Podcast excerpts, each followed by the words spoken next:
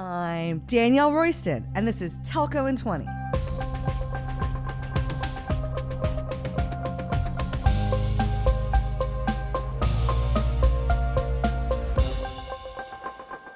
I'm fresh off my trip to Barcelona, where, you probably know by now, I took the stage at MWC 22 to beat the drum about the public cloud.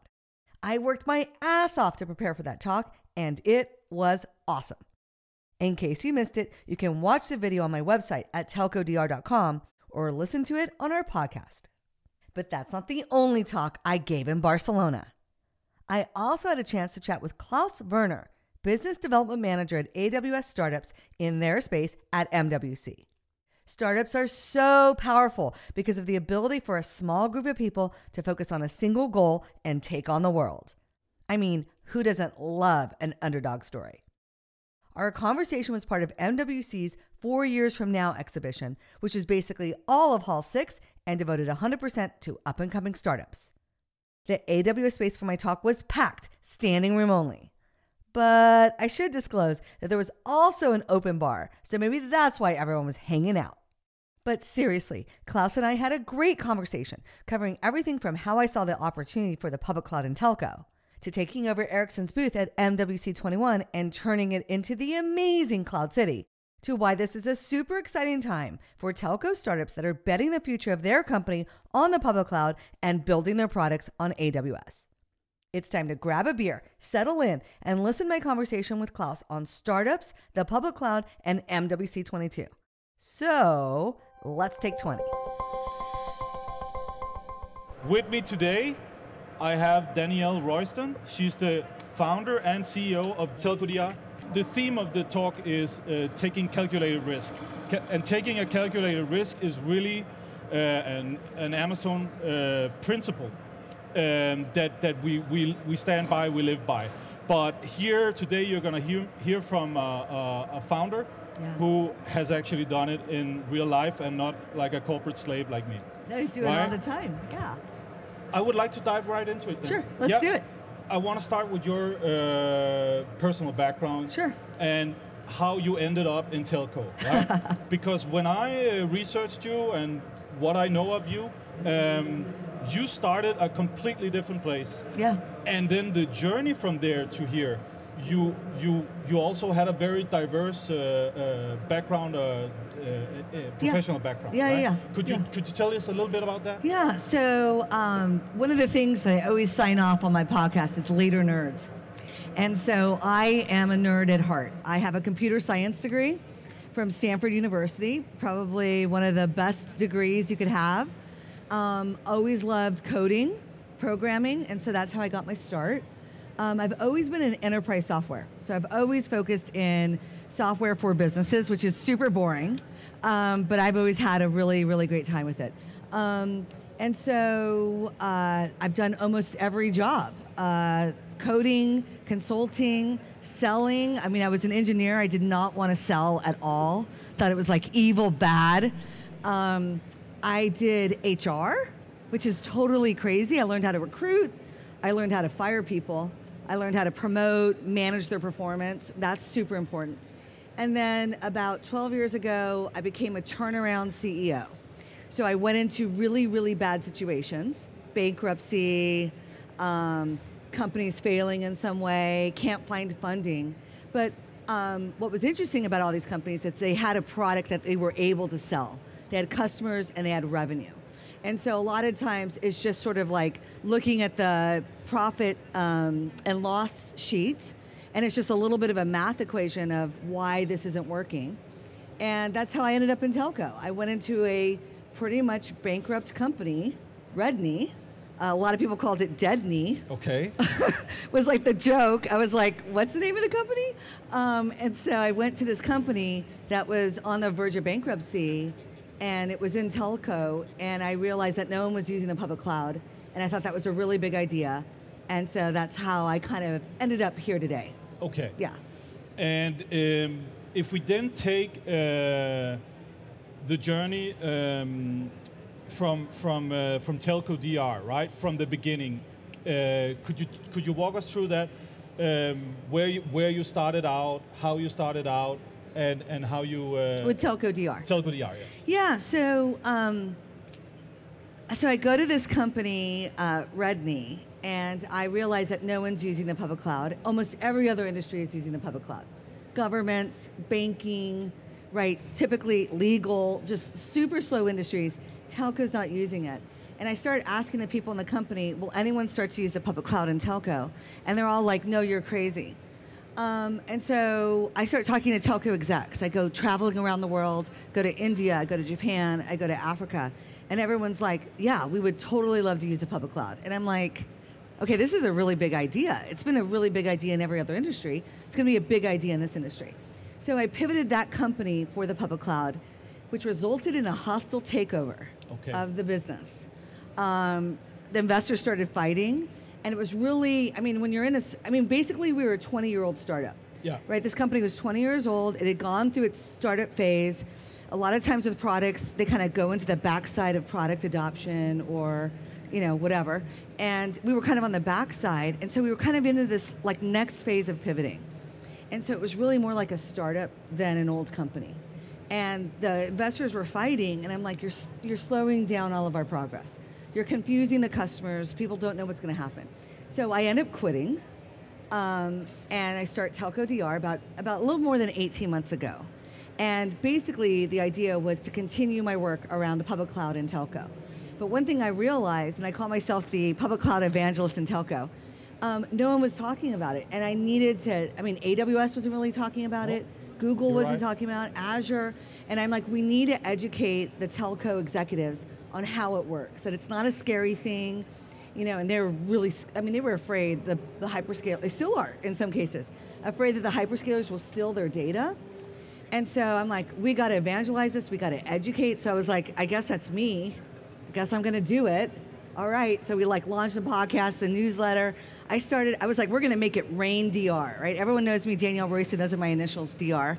And so I was like, I'm going to write articles, I'm going to write blogs, I'm going to post on Twitter, I'm going to post on LinkedIn. And I mean, all I did for a year was make it Rain DR. I'm like, I was like, you Google public cloud and telco, it's like 20 links of me. I'm not even kid- like right now. If you guys Google it, it's like DR. and so it's just to continue the work, right? It's to do all this stuff. And that's where I, I, I need to tell the audience a story because I was here with the with the startup AWS startup team last year eh, at Mobile World Congress. It was the midst of the pandemic.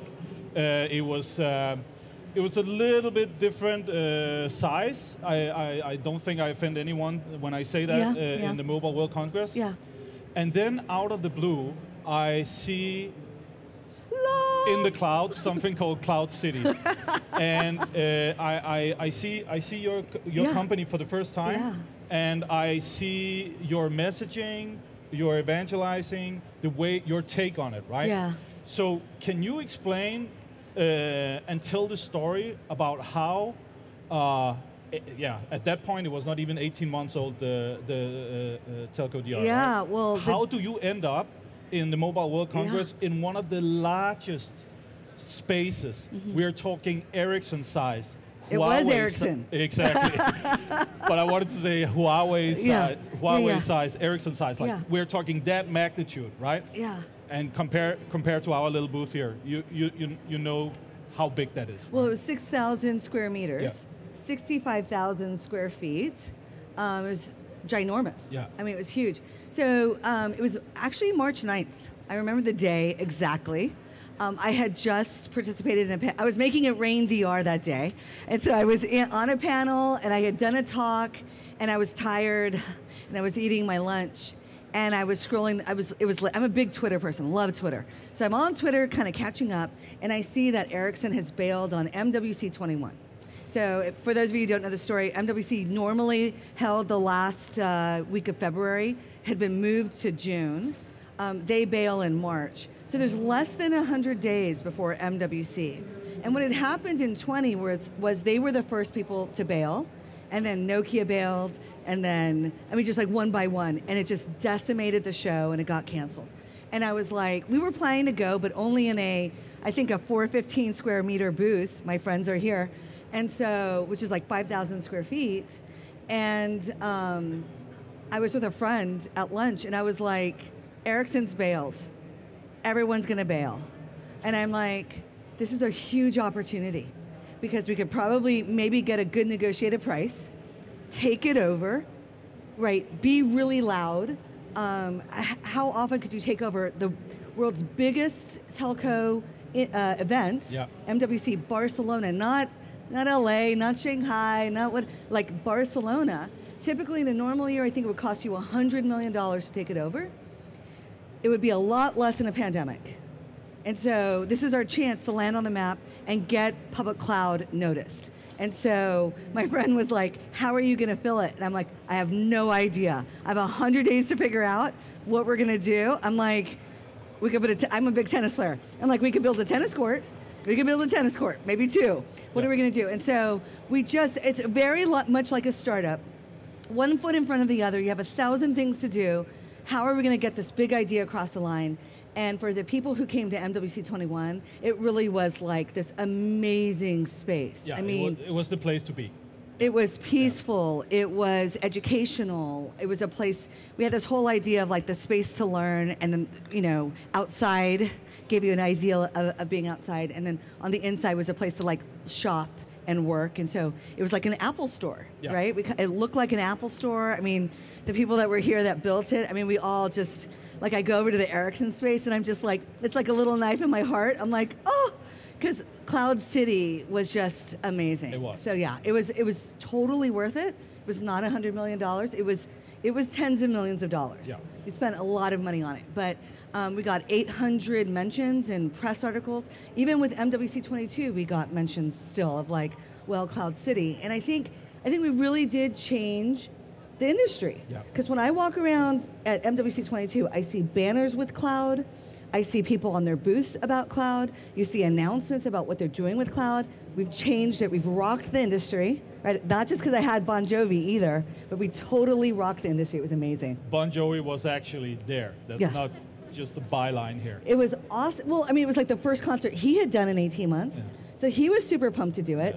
And I just, I mean, short of lighters, right? Like people had their phones up. I mean, it was amazing. It was so great. Yeah. So, if we take the thought process, like, um, how, what, what in you enables you to take a calculated risk like that? Um, because you already took a risk by becoming a founder, starting a Yeah, startup. yeah. That's the biggest risk most founders will take. But to then do that once more and that big, how, how did you Well, I, motivate yourself to? I'm 51, so I'm not exactly a spring chicken. Um, and so I think anyone that's doing a startup, you have to be a little bit crazy. You have to like turn off the voice in your head that says it's not going to work and it's not going to make it, and you just have to say, how can I solve the very next problem in front of me? And this was just an opportunity. I mean, if we if we didn't do it at all, no one would notice at all. But if we did it and we executed, we'd be on the map forever Yeah. forever. And I think um, it was totally worth it. And so I think you just got to go for it. And in the middle, I was crying. I was crying a lot. A lot of people were crying, not just me. We were just like, what are we doing? We're so stupid. We should not have done this. But, um, but when we saw the result, we were like, that was, I mean, the best thing we could have done. It was amazing. And uh, am I correct to say that you actually moved it, uh, Cloud City? It still lives today, but more virtual. It does. And so, you know, we looked at MWC 22 and Omicron was kind of starting to take off. For Cloud City, we were just here seven months ago. Yeah. So I was like, it was, and it's still millions of dollars. It's one of the reasons why four years from now really works because the space at, at GSMA, at MWC, is so expensive. And so it's really hard for small companies to have anything sizable. And so um, we're like, we were just here, we don't need to do it again. So we did it virtual. And a lot of the people that were in the booth last year have returned, which is really great. But I was trying to kind of continue to build my cloud army and we passed out these little pins they're all on the chairs here i'm going to give you i'm going to give you're already part of the cloud army but i'll make you part of the telco Thank dr so there's, much. there's a little note on the back you can like flip it over and you can see my little secret message but um, yeah i'm trying this is a movement and i think and i think we're going to pivot the interview into into this in a second which is we've never had a technology, an enabling technology as powerful as, as the public cloud to help startups kind of ride that wave. Yeah. And I think there's a lot of startups in the world, and I hope in telco that are starting to bet on this technology. And I'm trying to, I'm like, guys, we should like group together, we should work together, we should help each other out to make it, because making it in telco is not like normal Silicon Valley work. I mean, the price points are much higher. The deals take longer to close. You have to have a lot more funding that lasts a lot longer. And so the public cloud is an investment by AWS or Microsoft or Google that you can leverage for your startup. And I think that is a really, really big idea. So let's continue a little bit in that path because we have a lot of early stage startups. We have a lot of potential founders in this crowd also. Um, if you had to start now, knowing what you know, uh, you are a potential founder, you, you, you're looking for that one idea that can get you started um, in telco. Yeah. Which areas would you look at? You don't have to get all specific, but which Yeah. areas do you feel like there's room for solutions, uh, challenges? Any? yeah. any area. Yeah. So I think that this industry is ripe for disruption around software eating hardware. And we're seeing it with OpenRAN. Um, OpenRAN is a big software play, a disaggregation of the hardware and the software, and I think that's, there's tons you can do there. I think um, in the more typical BSS sort of side of the world, the software sucks. I mean, it's like software from the 90s. I'm, I mean, I'm old enough to have lived to see really, really crappy software. And our telcos, that's what they deal with. And so when when our, the subscribers and the customers go on the phone and they're like, they have to talk to someone to get anything fixed. Whereas the rest of the industries, you can do it on the mobile phone, you can do it by yourself. You know, it's all self-served. Net telco got to hold on the phone for 20 minutes, and then you have to explain to the person for the hundredth time my problem. Right? What ends up happening is my mom calls me for tech support with Yeah. her, you know, with Same her, with mine. right? Because she doesn't want to deal. She doesn't understand what they're saying, and so there's tons of opportunity here. I mean, like literally go in any direction and you can improve it. And I think you got to bring this like Silicon Valley and out of this industry sort of mindset, and that's so hard because the telcos are like, well, that's not how we do it, and you got to install it in my data center, and you got to make it work with my, you know, whatever Amdoc system. But I think if you look forward, right, if you think about how long it takes to change this industry, which is five years and 10 years, and you bet on that future, and you build your stuff for that, and you have enough funding, and you have enough patience, and you have enough time, and you have to really cultivate that experience. You can't just one million, two million dollars. I mean, you need probably tens of millions of dollars. Exactly. But if you can get that, that funding and, and convince your investors to give you the time, and you focus not on the short term, but on the long term, I think you can be really, really successful in this industry. And I think it's it's ripe for disruption. And I'm kind of like, I hope no one figures this out because I have so much work to do. I want to do it all, and I want to create the community that's that's changing this industry because, I mean, us as subscribers and consumers deserve a better experience. Yeah. Exactly. So, our team, AWS for Startups, yeah, we, we, we work with startups, we help startups.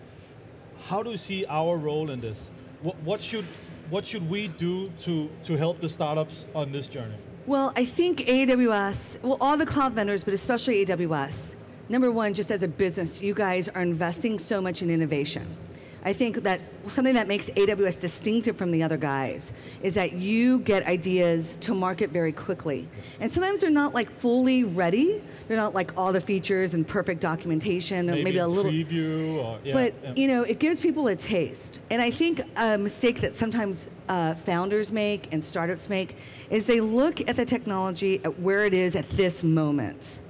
And they're like, oh, that database isn't ready for me. Or that, I can't bet on AWS's version of whatever because it's just not right yet. And then they go off and build it themselves. And what you gotta understand is that's gonna take time and money. And which one will happen faster? Well, AWS's innovation get to where you need it to be before you will get there, right? And it's just like a graph. And you're like, well, AWS isn't ready right now, but it will be. And so I can save those dollars. I can save that time. Go focus on the other algorithm or whatever part of your idea is And by the time you're ready to go to market, AWS will be there.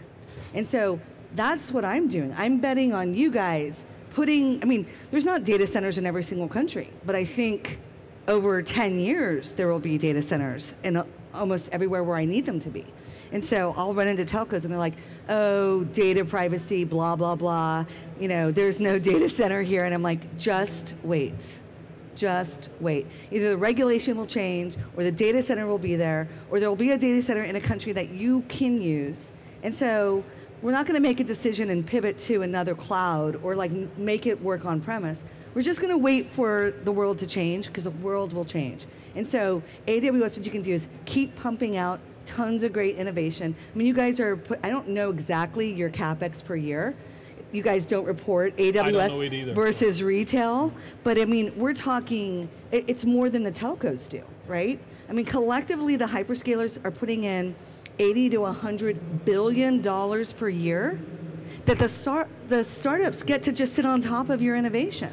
And that's what I mean. I mean, there's never been a technology as enabling as the public cloud, and why I like AWS, and not just because I'm in the booth, right? I am betting my company on you guys, right? And all of yeah. my stuff is because you guys innovate more quickly. You get stuff out there. We can try it and play with it. We can see your roadmap, and we're just betting on you guys continue doing what you're doing. Okay. Thank you so much, Danielle. Awesome. Um, for everyone in the crowd who has a question for Danielle, let us take our mics off. Let us get a drink in our hand. Oh. And, uh, Socializing. Uh, we'll try to keep Danielle here as long as we can. Awesome. Uh, but uh, but I, I know you have a busy schedule. Also. Yeah, yeah. But let's give a round of applause for Danielle and for uh, Telco Thank you so much. And her team. Thank you. That was fun. And thank you so much. It was super fun. Thank you.